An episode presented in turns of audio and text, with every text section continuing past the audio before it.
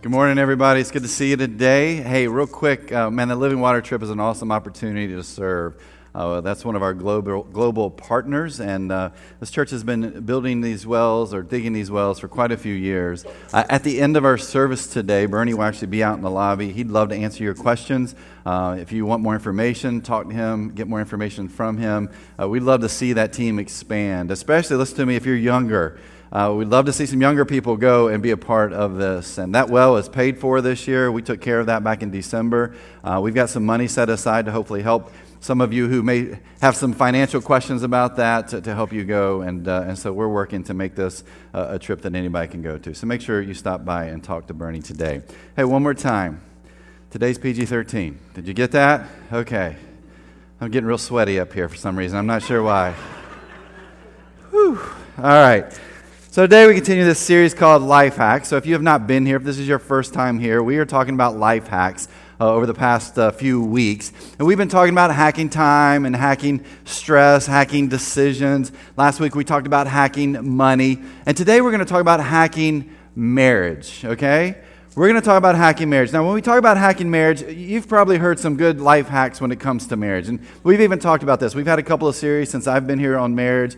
We've talked about the importance of, of going out on date nights. We've talked about the importance of holding hands. We've talked about the importance of, of giving each other notes and, and just affirming each other and who you are. Uh, one group, one person who, who sent me some life hacks for marriage said, Hey, kissing is important for marriage. I'm like, It really is. And and then he proceeded to tell me that I think about eight, ten years ago, their life group did a whole series on kissing.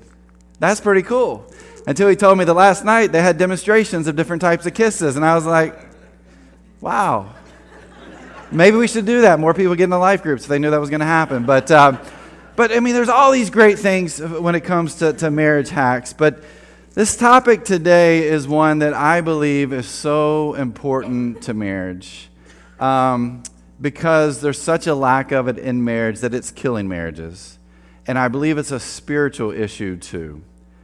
So this morning, here's what we're going to talk about. Let, let, me tell you two things you do not talk about in church, okay? The first one's politics. You don't talk politics. But that's why, right before the elections, we're going to do a political series, okay? Already working on that one. I'm excited for that one. The church will probably decrease in size dramatically, but uh, that's okay. We're going to have fun with that. But that's coming in, in October. The other topic is sex. Okay? So, over the next few moments, you're going to hear that word sex a lot. Like a whole lot. Like, if this was a drinking game, you would not leave here sober, okay? That's what we're going to talk about because it's such an important part of, of marriage. Now, a couple things I want to share with you. One, I am not a sex therapist, okay? I didn't play one on TV. I didn't sleep at a Holiday Inn Express last night. I'm not a sex therapist. I've done some research on this. It's been fun, but I've done some research on this. Uh, I've gotten some input from some people I trust, uh, women, men, uh, therapists, so I, I, feel good about this material today. Uh, the other thing is, I'm going to ask you to stay with me the best you can. Uh, for some of you in here, that word sex is the first time you may have ever heard that word said within the church setting before. Um, but we're going to talk about that over the next few moments. And there's this path that we're going to take that, that I believe in the end is going to take us, should take us exactly where I believe God intends for us to go. Uh, and so just stay with me. Don't get all sweaty and squirmy. That's my job up here today to do that, okay? So here's where we're going to begin. How did you first learn about sex? Think back. Some of you, that's a long time ago. Some of you, that's pretty recent. Uh, some of us learned on the playground, right? that wasn't what mom and dad intended. In fact, that happened to one of our kids about a year and a half before we intended on talking to her about sex. She comes home and says, Hey, so and so just told me about this thing called sex. Hey, mom, thankfully. Hey, mom, can you tell me more about this? And so we had to talk through that process and what that was all about with her. For others of us, we learn about sex through culture. Uh, we watched TV, we watched movies, uh, maybe it was music, maybe it was pornography, whatever it may have been. Your learning of sex came from culture. Nobody else gave you the, the time of day when it came to that, so you learned on your own in that ma- method. For others of you, maybe it was like me, I learned from my parents, uh, thankfully. Some of those days, my dad came home from school and he's like, Hey, Chad, let's go get some ice cream. I'm like, Awesome, because we never did that. Uh, my mom was in school. We had pretty tight finances. My dad was a pastor. I wasn't making a whole lot of money at the time. And so um, he's like, hey, let's go get some ice cream. I'm like, this is awesome. Spending some time with my dad. I get some ice cream. And so we get in the car. We go to Dairi-O, which if you're ever in the Winston-Salem area of North Carolina, go to Dairi-O. But we went to Dairi-O. We got ice cream. We went and sat in the car. And dad's like, hey, I want to talk to you about sex. It was the worst tasting ice cream I've ever had in my entire life. I don't even know if I finished it that day pastor buddy of me told me that uh, his dad one day set him in front of the TV, grabbed a VHS tape, and it's not what you think before you go there, but he grabbed a VHS tape, put it in, pushed play, and for the next two hours, he watched a PBS special on sex. He's like, This is how I learned about sex. And when it was over with, my dad looked at him and was like, Hey, do you have any questions? He's like, Nope, I think I'm good. I mean, maybe that was the experience you had. But there's one place that this topic is rarely talked about and, I think it's the place that it needs to be talked about more than any other. Um, it's this place right here, it's the church.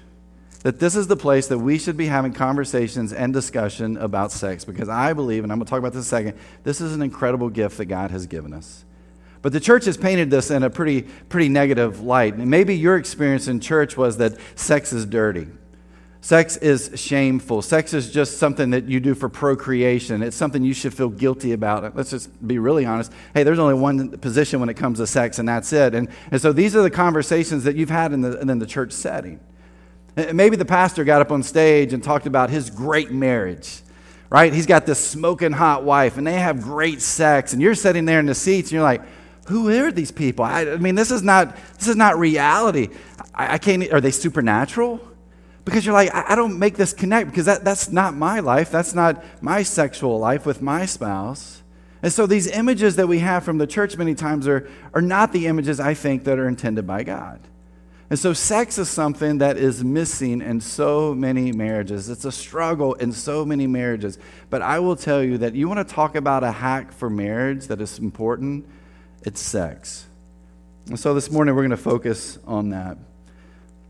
In the United States, there are 113 million married couples. 20% of these 113, married, 113 million married couples have sex less than 10 times a year. In her book, Breaking Busy, Alli Worthington says this says research, excuse me, researchers have identified a scary fact.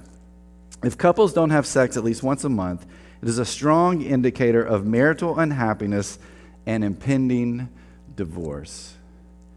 Sometimes we kind of push it to the side and don't really think about it. And yet, as we look at research, as we look at statistics, as, as we look at people's lives, marriages, as we look at our own marriages, we find that, that this is true.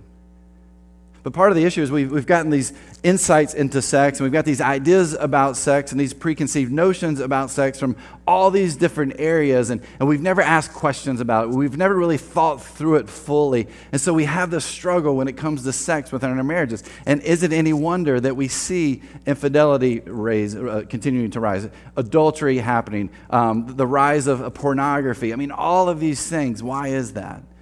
And I believe it comes down to this that we have decided to leave sex out of the marriage relationship. And I think we're missing the point of what sex is all about. I, want to start this morning by looking in Genesis chapter 2. If you have your Bible, you can turn there. We're going to spend a lot of time in Genesis today. Genesis chapter 2. If you have a Bible, great. You can open it up to there. If not, we'll put it up here on the screens. Uh, you can follow along on your Journey Church app, take notes on your program today. But here's what it says Genesis chapter 2. I'm going to read through parts of 18 through 24. It says, Then the Lord God said, It is not good for the man to be alone. I will make a helper who is just right for him. Verse 21. So the Lord God caused the man to fall into a deep sleep. While the man slept, the Lord God took out one of the man's ribs and closed up the opening. Then the Lord God made a woman from the rib, and he brought her to the man. Verse 24. This explains why a man leaves his father and mother and is joined to his wife, and the two are united into one. I just want to do a little side note here. I'm going to talk to single dudes for a moment, okay? Um, maybe if you're here and you're single guy and you're looking for this relationship, you're, you're looking for this, this new lady in your life, and you're looking for somebody to date, you know how hard it is to kind of, those first words are so important, right? And, and you just got to say the right statement and just kind of begin the conversation. So, guys, I've got a, I've got a line for you, okay? Here it is. You ready for this? Here's, here's what, yeah, this is good, guys. Write it down.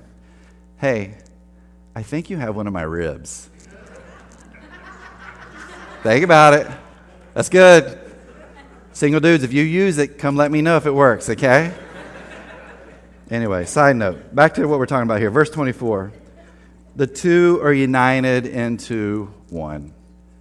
That, that word that's used here, united, means to cling to, to keep close, to hold, to join fast, to stick to.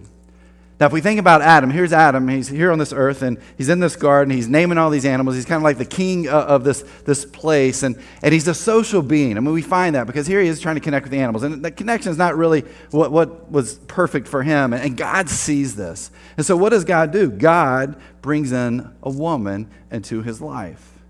And as we, we see that here, and as we read these words, her part in this is so important because she is a partner to Adam. She is a counterpart to Adam. She is valued for who she is alone. And here is God who takes this man and takes this woman and he joins them together. He unites them into one.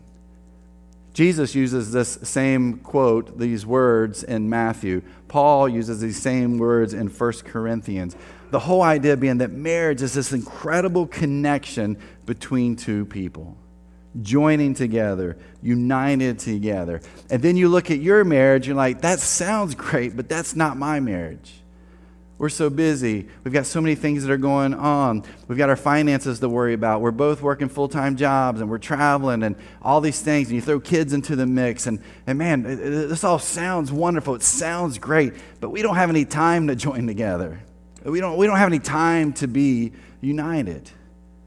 And so the outcome of that in our relationship, I think, is put so well in the book The Sex Starved Marriage by therapist Michele Weiner Davis. She said, Unsatisfying sexual relationships are the all too frequent causes of alienation, infidelity, and divorce.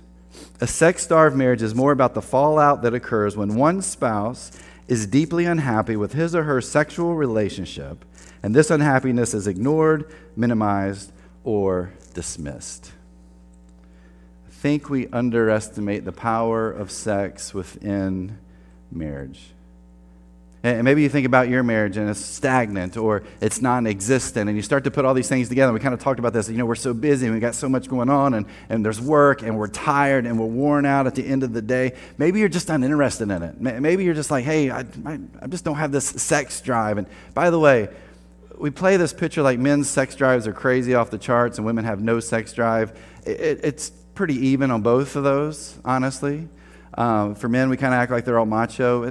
Hey, guys, some, some of us in here, we, we, struggle with that. And, and ladies, I know some of you here, you got high, it's, it's all over the place when it comes to these sex drives that we have. But, but depending on that relationship, depending on we are, maybe sometimes we just don't have it because we're just not interested in it. Maybe we don't enjoy it. And so the easiest thing to push out in our relationships is sex. When we're tired, when we're worn out, when maybe it's just not something we're looking forward to.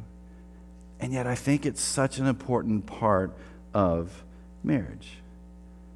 And this morning, we may be sitting there thinking, so if it's important, what's wrong with me? Why do I struggle with this? This morning, I want to give us three views of sex because I do believe this is something we struggle with. And probably every single one of us in here, in some way, shape, or form, struggles with this. And again, I think it goes back to what we talked about earlier. It kind of comes from what we learned. It comes from what we've heard. It comes from culture around us. So, so what is it? What, what, what is sex? Uh, let me share these three views of sex with you this morning because I think they're so important. Here's the first one Sex is not a physical transaction, it is a soul connection. Sex is not a physical transaction, it's a soul connection. Um, you gotta love drive-throughs at fast food restaurants, right? Um, maybe you're you're tired, uh, you're worn out. Uh, maybe you forgot to wear pants that day. I don't know what it is, but you can just jump in your car and drive to the fast food restaurant. And you go there, and as soon as you pull up, they give you like, "Hey, you would like the double Whopper, you know, combo jalapeno pepper sriracha sushi chicken biscuit, right?" And you're like, "No, it's not what I want." So you give them your order, and you finish, and then what happens? They come on like can I take your order, please? It's like, what? You, know, you get mad, you say some words you shouldn't say, but then you finally give them your order. Well, you give them the order, then you drive up to the next window, you give them your cash, you give them your debit card, and, and they take it, they, they do whatever they need to do there, then they give you the food. And then what do you do? You eat that food, right? You're, you're satiated at that point in time. That is a, a, transaction, a physical transaction. Here you are, you gave something, they gave something back to you, you ate it, now you feel good about yourself until you're hungry again. Many times that's the way we treat sex. It is just this physical transaction that takes place between two people. And sometimes in marriage, we think, if I do this for you, then this is what you owe me. If I take care of the kids, you owe me this. If I, if I take care of groceries, you owe me this. If I clean the house, you owe me this. And so we, we use sex so often as a physical transaction, but it's not a physical transaction. It is a soul connection. And by the way, what I'm talking about here is, is great for those of us that are married, and it's great for those of us that are single here today, too. As you think about this in your future, sex is not this physical transaction between two people, it's so much more than that. It's a soul connection. If we go back to Genesis chapter 2, 24, it says, And the two are united into one. Notice, it doesn't say the two are united into one and then they go back to two again. Right? It doesn't say that. It doesn't say the two go into one and then they become, they become four on each side. It doesn't say that at all. It says the two became one. They were united together. That, that, that bond that we create in that sexual interaction that we have with our spouse, it is all about our souls connecting. This isn't just some physical thing that takes place. It's everything. It's this holistic approach to who we are. It's our mental being, it's our physical being, it's our emotional being, it's our spiritual being. All these things connect in that moment together with our spouse. This is not a physical transaction that takes place where we just get what we want and we feel good about it until the next time. No, this is a soul connection that's happening. Sex is not a physical transaction, it's a soul connection. Here's the second view of, of sex sex is not a goal, it is a gift. Living in this area, uh, many of you are where you are in your company, uh, in business, in the military, because you are goal setters. You set goals and you accomplish those goals. And you set all these goals, and you've accomplished them in work, and you continue to do that. And that's why you move up the company ladder. That's why you keep getting these promotions. Um, maybe you've taken that and you've, you've, thrown it into your family life. And so you've got financial goals. You, you want to buy a house, and you want to buy a car, and you want to retire. And so you've set these goals in place. And so many times we can, we can turn that into our whole life, okay? And so every aspect of life becomes a goal. And so, for some of us in this room, our goal when it comes to the connection with our spouse is sex. It's sex. I'm going to be real honest with you for a moment. I'm going to be very blunt. And I told you this is PG 13. For some of us in this room, that goal was an orgasm. I've never said that word before in church again, ever, and I don't think I ever will after today.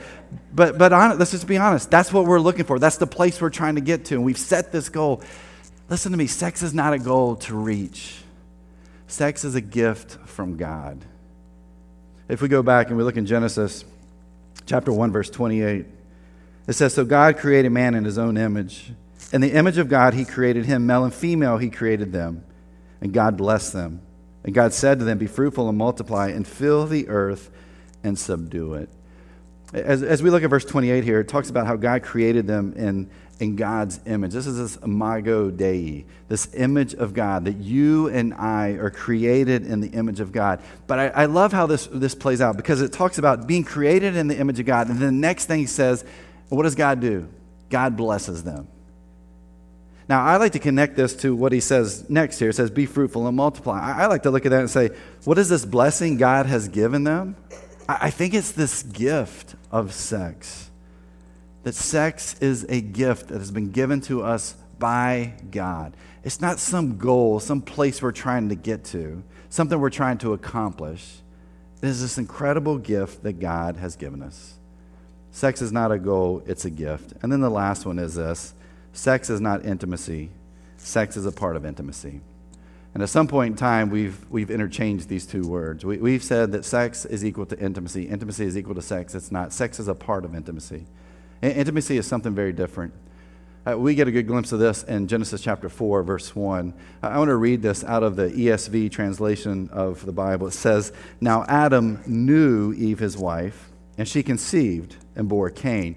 Your translation will probably say something more to, to, to this uh, level. It may say, Adam made love or had relations or lay with or slept with Eve, his wife. When I read those translations, that is a physical transaction that's happening there.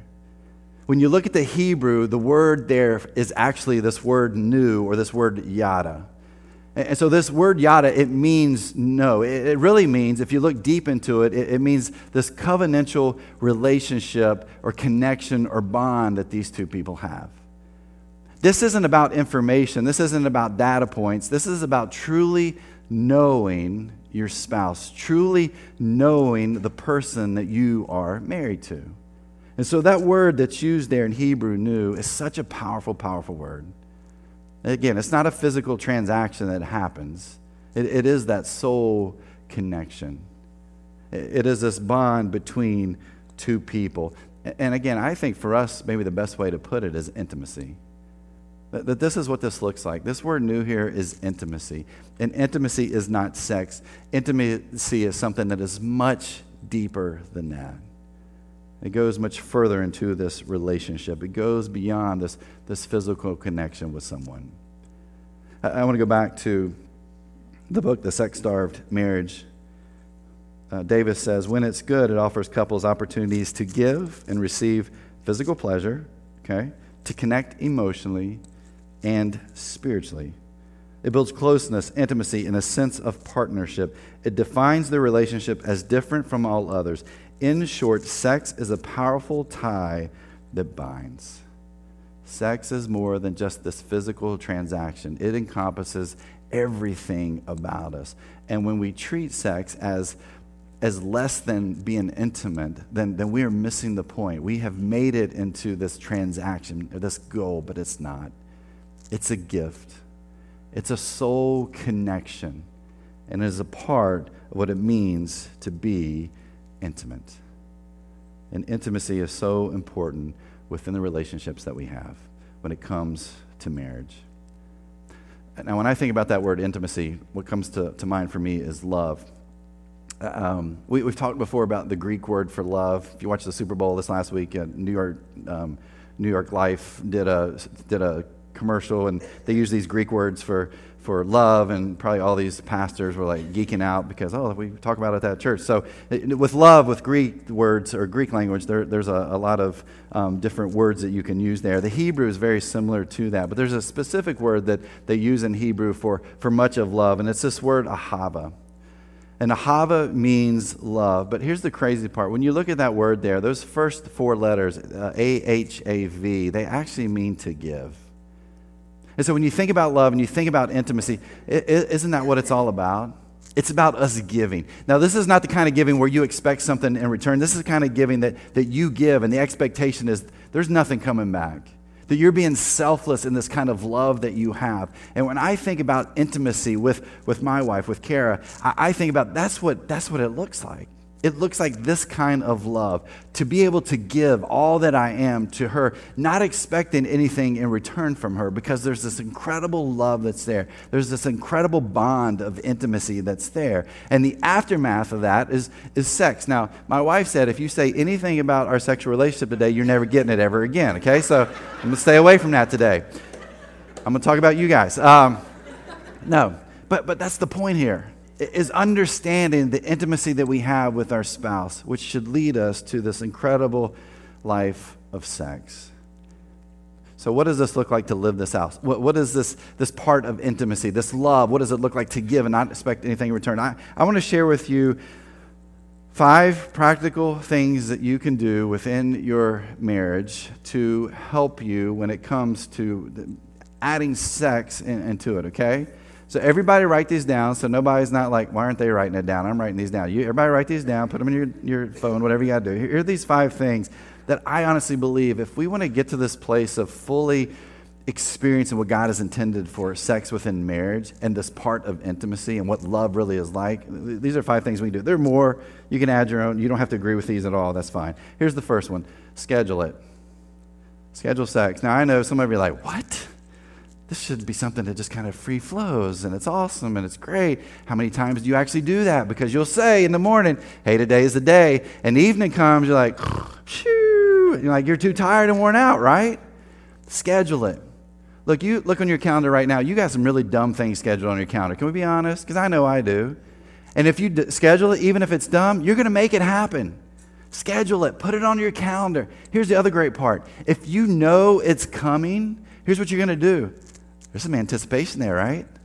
And it gives you an opportunity for some foreplay, whatever that looks like for you. We don't want to know, but whatever that looks like for you, as you kind of work up until that moment and, and then you've got that moment together, make sure you take the time to schedule it. Because if you don't, and it's missing now, you, you won't make it happen.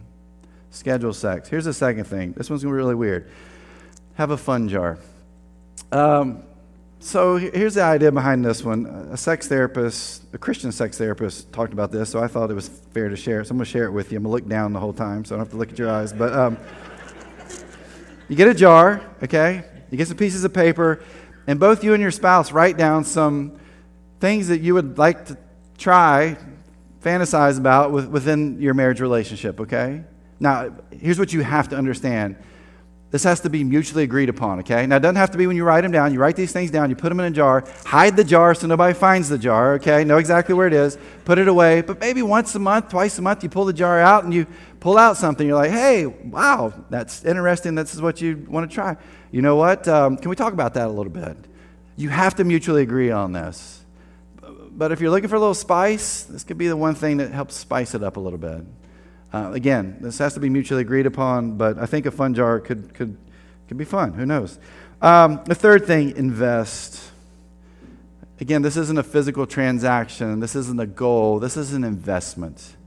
This is an investment in your relationship. I talk over and over again about the importance of the book, The Five Love Languages. Um, many of you in this room, you have, you have read that book, you've taken that test, you know your love language, you know your spouse's love language. I can tell you from my experiences with Kara and I, that was a game changer in our marriage. Because then I finally understood this is how she feels loved. And she knows how I feel loved. And you know what? We try to make that important to us within the relationship. I try to say, hey, I'm going to help you with this because I know this is how you feel loved. And she says, hey, I'm going to help you with this because I know this is how you feel loved. This is a great way to invest in your spouse, to, to know more about them, to, to see how God has created them, so invest in them, not, not just in the bedroom, invest in them every single day, every moment. And so make sure you're investing in your spouse. Here's the fourth one be in the moment. I, I know that when we don't schedule it and we rush into it and you know, we're there together, um, sometimes minds are elsewhere, right? And, many times, I'm stereotyping here, many times men are like in the moment, and women are thinking about uh, the kids and things tomorrow and work and, and all over the place. I know it's hard. One of the best things that we can do, though, is to truly be in the moment together. How do we do this? Uh, maybe you set the mood for the, the time that you're together. And maybe it's candles or lights or music or rose petals, whatever it may be for you. Set the, set the stage to be in that moment. Here's the other thing that I would tell you to do. As you kind of think through this, um, part of being in the moment is turning off your phone all right? Um, put your phone to the side, turn it off. Uh, man, you're 30 seconds, you're going to be done, you're going to be good, right? So don't worry about, I'm just joking. Um, 30 minutes, whatever it is you need, just, just turn that stuff off. The world's not going to end. And if it does, it's going to end for all of us at the same time. So just put it away. Turn off your notifications because if it's on, you're going to you're to check it. You're going to be waiting for something. Don't, don't do that. Take your smartwatch off. You don't need to see how many calories you're burning, all right? Put that away. Here's the worst part. Sometimes your smartwatch calls your mom, so you're together and you're doing things. Mom's like, hello, hello, what's going on over there? Everybody okay? Um, you don't want that to happen either. Just put all that stuff away. Be in that moment with your spouse. And here's the last one. And this is the most important part of marriage in general, uh, but especially when it comes to sex, communicate. Communicate, communicate, communicate, communicate. You can never over communicate with your spouse. And, and, so, ladies, that means affirming your husband. Guys kind of act macho like we don't like words of affirmation. We actually do. We need to, to hear that you love us and you care about us, and, you know, no matter what we look like, we're, we're kind of sexy to you. I mean, we need to hear that. And, and gentlemen, ladies need to hear that all the time. Part, part of the reason there's a struggle with marriage is sometimes ladies have this defined way of the way that they see themselves and the way culture sees themselves. And, and, and so there's struggle there. Communicate that. Talk about that. This is so important. Hey, can we turn the lights out? Hey, can we turn them down? Can, can we do that? Uh, Just communicate. Communicate in general when it comes to your marriage, but when it comes to sex, make sure you're talking about it. If you're not communicating about it, I promise you, you're not doing it. All right? Communicate it. Have this conversation. Part of it is the fear of rejection. Part of it is the fear of do I look the way that my spouse wants me to look? And you got to have these conversations. And you think that's going to be hard. And it may be hard for the very first couple of times you do this, but over time, you're going to find it's going to bring this, this ease and this, this smoothness to this, this connection that you're making with your spouse. And so communicate with your spouse when it comes to something like sex, but communicate all the time, even beyond, even beyond that. Like, these are just five ways that I think can help us when it comes to hacking marriage and the sexual part in that relationship. Again, I am not a sex therapist, okay? And maybe for you, there are some things from your past that you have struggled with and experiences that you've had, and that's coming to your marriage bed. Um, I cannot stress enough the importance of counseling. Um, we are pro counseling church here. Um, the way that you can get information on that with our, our Safe Harbor connection, you can email Elissa, E L I S S A, at thejourneynova.org. You can email me, chad at thejourney.org. Uh, we'll get you connected with Elissa. She'll get you connected with Safe Harbor. Man, we want to see healthy, strong marriages. And one of the best ways we can have healthy, strong marriages is to have this connection sexually with our, with our spouse. Uh, maybe some of us in here, we need a sex therapist. I, I, I, haven't found a good Christian sex therapist locally here. I'm still trying to find that, but maybe your starting point is with Safe Harbor, and then we can kind of go beyond that. I'm working on doing that, but, uh, but maybe you just need a sex therapist to chat with, to, to help you through these things. It's so important because I believe this is a gift from God.